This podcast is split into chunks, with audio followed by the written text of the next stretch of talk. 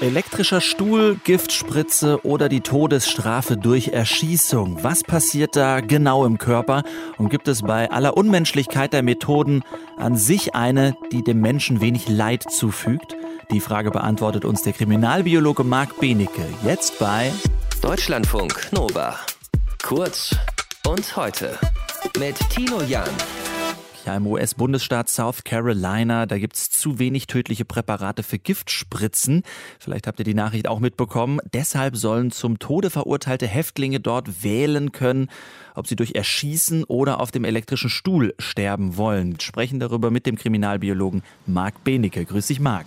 Schönen guten Abend. Ist eine der beiden Hinrichtungsmethoden, also entweder Tod durch Erschießung oder auf dem elektrischen Stuhl, nachweislich denn weniger schmerzhaft?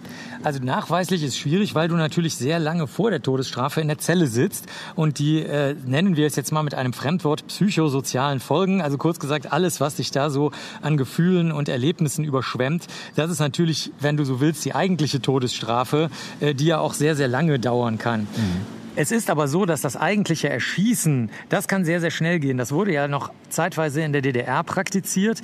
Da wurden zum Beispiel die Menschen in einen Raum geführt, ohne zu wissen, dass sie jetzt hingerichtet werden. Mhm. Und dann wurden sie sofort äh, dort, wo man auch, äh, wo alle Nervenknoten zusammenlaufen, nämlich am Hirnstamm sozusagen, da wurde man reingeschossen. Das Gas, was aus diesem Projektil, was dann im, Knochen oder halt im Schädel gestoppt wird, weitet sich aus, zerreißt sofort alles innerhalb von Sekundenbruchteilen. Du kriegst 100 Prozent überhaupt nichts mehr mit und bist dann natürlich auch wirklich sehr, sehr schnell tot. Der Moment der Tötung ist auf jeden Fall beim Erschießen schneller und vor allen Dingen viel, viel sicherer. Wie kann man denn überhaupt wissenschaftliche Aussagen treffen über den Zustand und über das wenige Leiden, wenn die Menschen am Ende der Hinrichtung eh immer sterben? Ja, da hast du recht. Erstens sterben nicht immer alle Leute. Das weiß man zum Beispiel bei den Vergiftungen, das weiß man bei Erhängungen. Bei Köpfungen gibt es manchmal Unfälle, wo das Beil dann halt nur halb im Hals steckt und dergleichen. Also da ist das Leiden dann sozusagen auch noch berichtbar. Da können die Leute noch sagen, was sie gefühlt haben. Natürlich hauptsächlich Schrecken und Terror natürlich, ne? Es ist klar. Mhm. Beim Erschießen gibt es aber sehr, sehr viele Beispiele, auch aus Kriegen und so weiter, wo du siehst, wie die Menschen einfach umfallen und wo du, wenn du den Schädel öffnest, einfach die umfangreiche Gewebezerstörung siehst, die aus aus vielen anderen Gründen, durch Krebs, durch Verkehrsunfälle, durch, wie gesagt, Kriege und ähnliches, wir nennen das mit dem Leben sowieso nicht vereinbar sind und auch eine sofortige Bewusstlosigkeit erzeugen. Ich meine, der Tod durch die Giftspritze ist für die Häftlinge in South Carolina jetzt keine Option mehr. Wie würdest du die Art der Hinrichtung bewerten?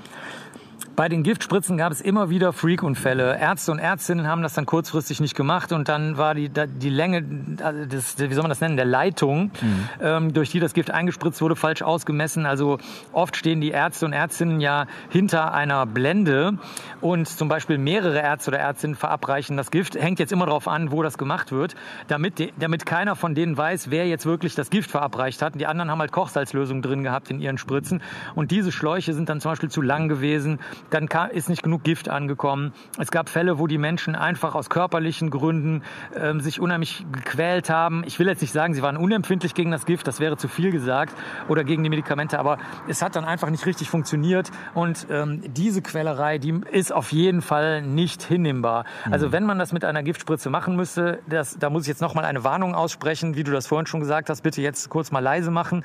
Ich habe mir von den Auschwitz-Prozessen die Aussagen der Beteiligten an den Phenol-Einspritzungen in die Herzen der Häftlinge in Birkenau persönlich angehört, also die Tonbandaufnahmen davon. Ich habe es nicht gelesen oder verschriftlich gehört.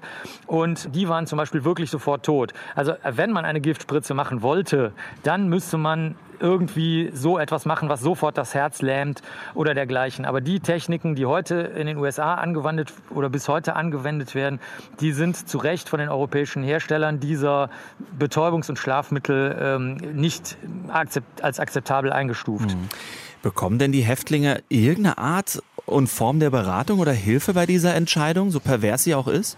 Die kriegen auf jeden Fall eine Form von Beratung oder Hilfe, nämlich in, der Todeszelle an sich. Ob die jetzt mal auf den Priester hören oder nicht, oder es gibt ja auch in manchen Bundesstaaten diese Art Verbindungsbeamten, der sich über teilweise Jahrzehnte mit den Todeshäftlingen anfreundet und sie beim letzten Gang begleitet. Also solche Leute ähm, werden auf jeden Fall Hinweise geben und es wird sich vermutlich auch sehr, sehr schnell rumsprechen, dass die Erschießung, sofern sie eben professionell gemacht wird, mhm. sehr, sehr schnell stattfindet, auch wenn, wie in diesem Fall, die natürlich nicht heimlich stattfindet, wie früher in der DDR, sondern wo dann wieder Henkersmahlzeit, letztes Wort und so weiter stattfinden. Also diese Art von Beratung durch irgendwen und sei es durch die anderen Knackis, wird es auf jeden Fall geben. Es wird sich was rumsprechen. Also ja, Beratung wird es geben, aber sie wird immer absurd sein. Der Kriminalbiologe Marc Benecke über das, was gerade in South Carolina in den USA passiert. Zum Tode verurteilte Häftlinge müssen sich über die Art der Hinrichtung entscheiden zwischen Erschießung und elektrischem Stuhl. Deutschlandfunk Nova.